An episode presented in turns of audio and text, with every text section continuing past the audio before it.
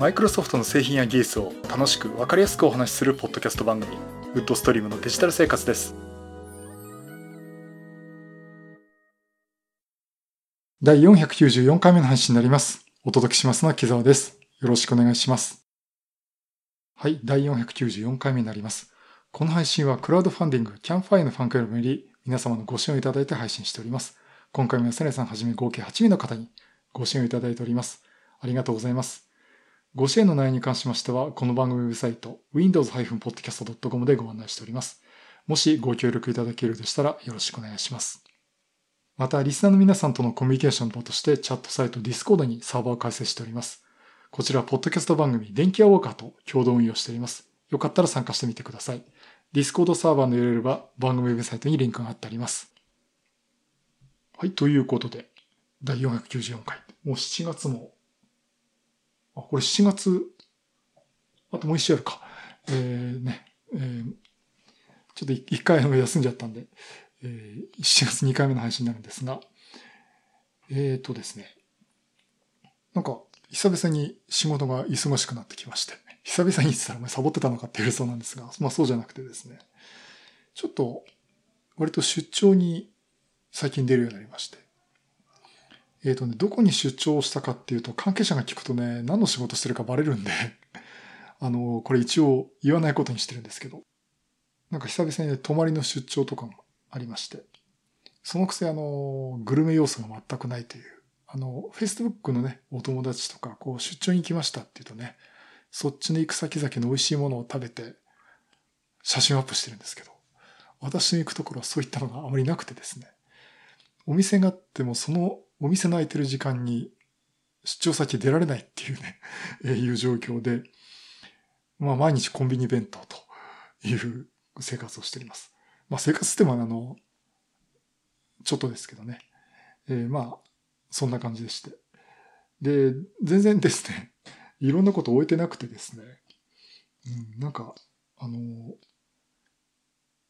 今ラスベガスの方だとね、マイクロソフトのあのテクノロジーカンファレンス、てかパート向けな向けのね、カンファレンスのマイクロソフトインスパイアにせんじゅうきゅうってのやってるんですけど、なんでみんなラスベガスが行くのかなっていう Facebook 見てたら、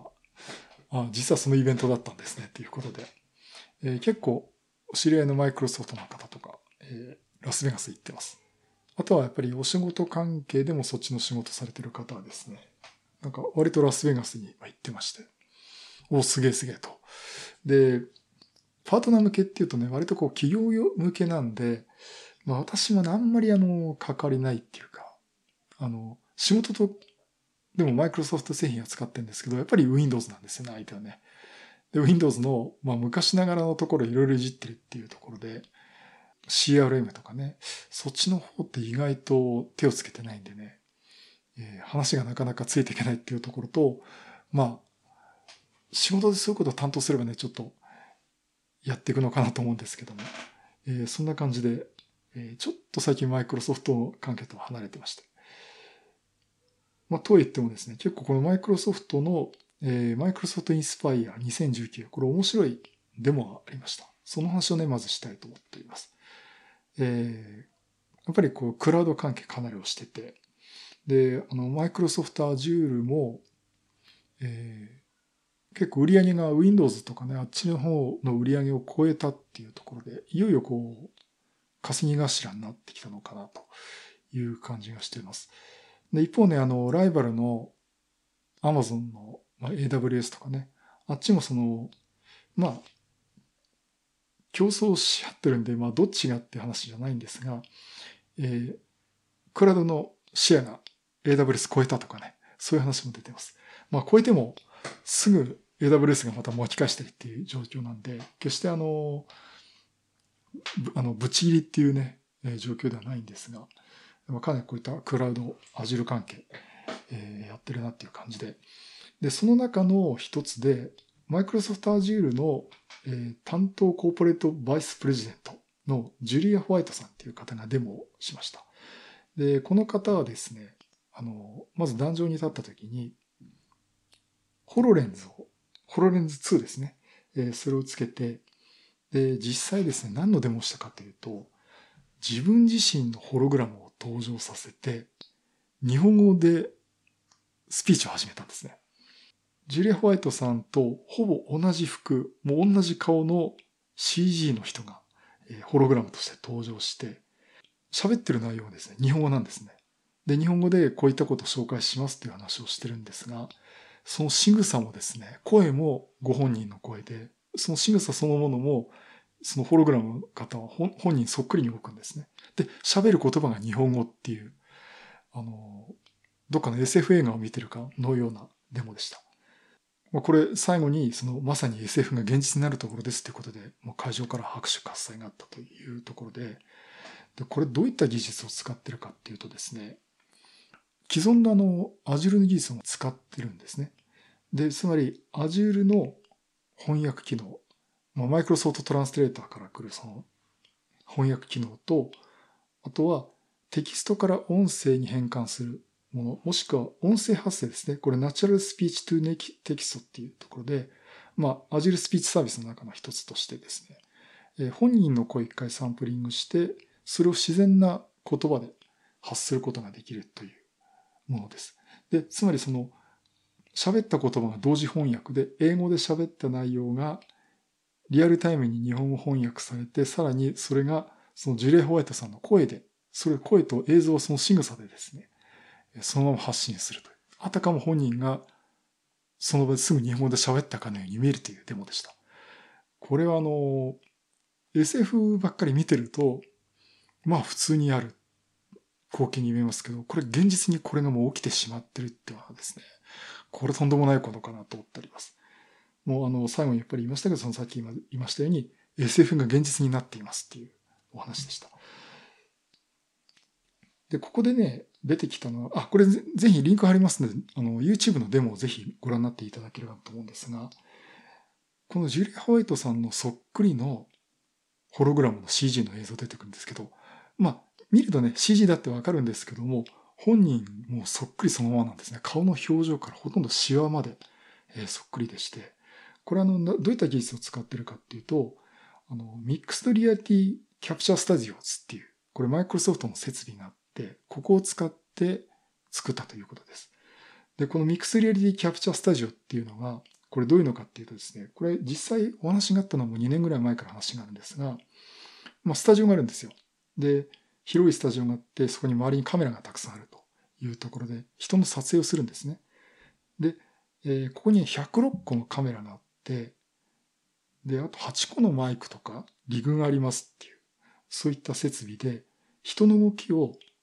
スリーディー のデータに測定するんですね。まあ、トラッキングするんですね。で、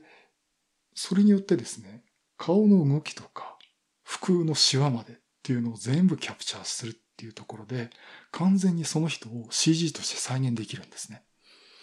まあ、そういった技術はもともとあって、さらにもともとあるマイクロソフトの翻訳機能と、自然な各言語の言葉を喋るっていう機能を組み合わせてって、結局、本人のそっくりさんが シージー で出てきて、さらに違う言語で喋る。今回は日本語で喋るっていう。この日本語を選んでくれたのはちょっと私的には嬉しいんですけども、えー、喋るっていうことで、えー、実現をしています。ですから、そのもうすでにある技術でできますっていうね、デモでした。これ大変あの、興味深いね、デモだったと思います。で、私もこれ見てね、Azure Speech Services っていうのをちょっと見てみて、こう、うまくやればこうパソコンに喋らせるってことは普通にできますんでね。これちょっと後で、そんな難しいプログラム組まなくても良さそうなんで、えー、試してみたいなと思っています。まあ、そういうことで、いよいよ本人のそっくりさんが別の言語で喋るっていう。だからいつの日か私がみんなの前で英語でペラペラ喋る日が、まあ、やめとくかな。まあ来るんじゃないかなと。それこそあの、あれどうするのかな、ホロレンズでホログラム、やんなきゃいけないから、まあ、Windows エムアール のね、デバイスでもあればと思うんですけどね。まあそういうのがあれば、それちょっと YouTube にしてね、喋るとか。もちろんあの、マイクロソフトの技術じゃなくてもそういうのいくらでもありますんで、まあそういったのもね、こういずれできたら面白いかなと思っております。はい、以上。えー、マイクロソフトのパートナー向けカンファレンス、マイクロソフトインスパイアにせんじゅうきゅうで発表があった、等身大ホログラムで自動翻訳で日本語を話してくれるというお話をさせていただきました。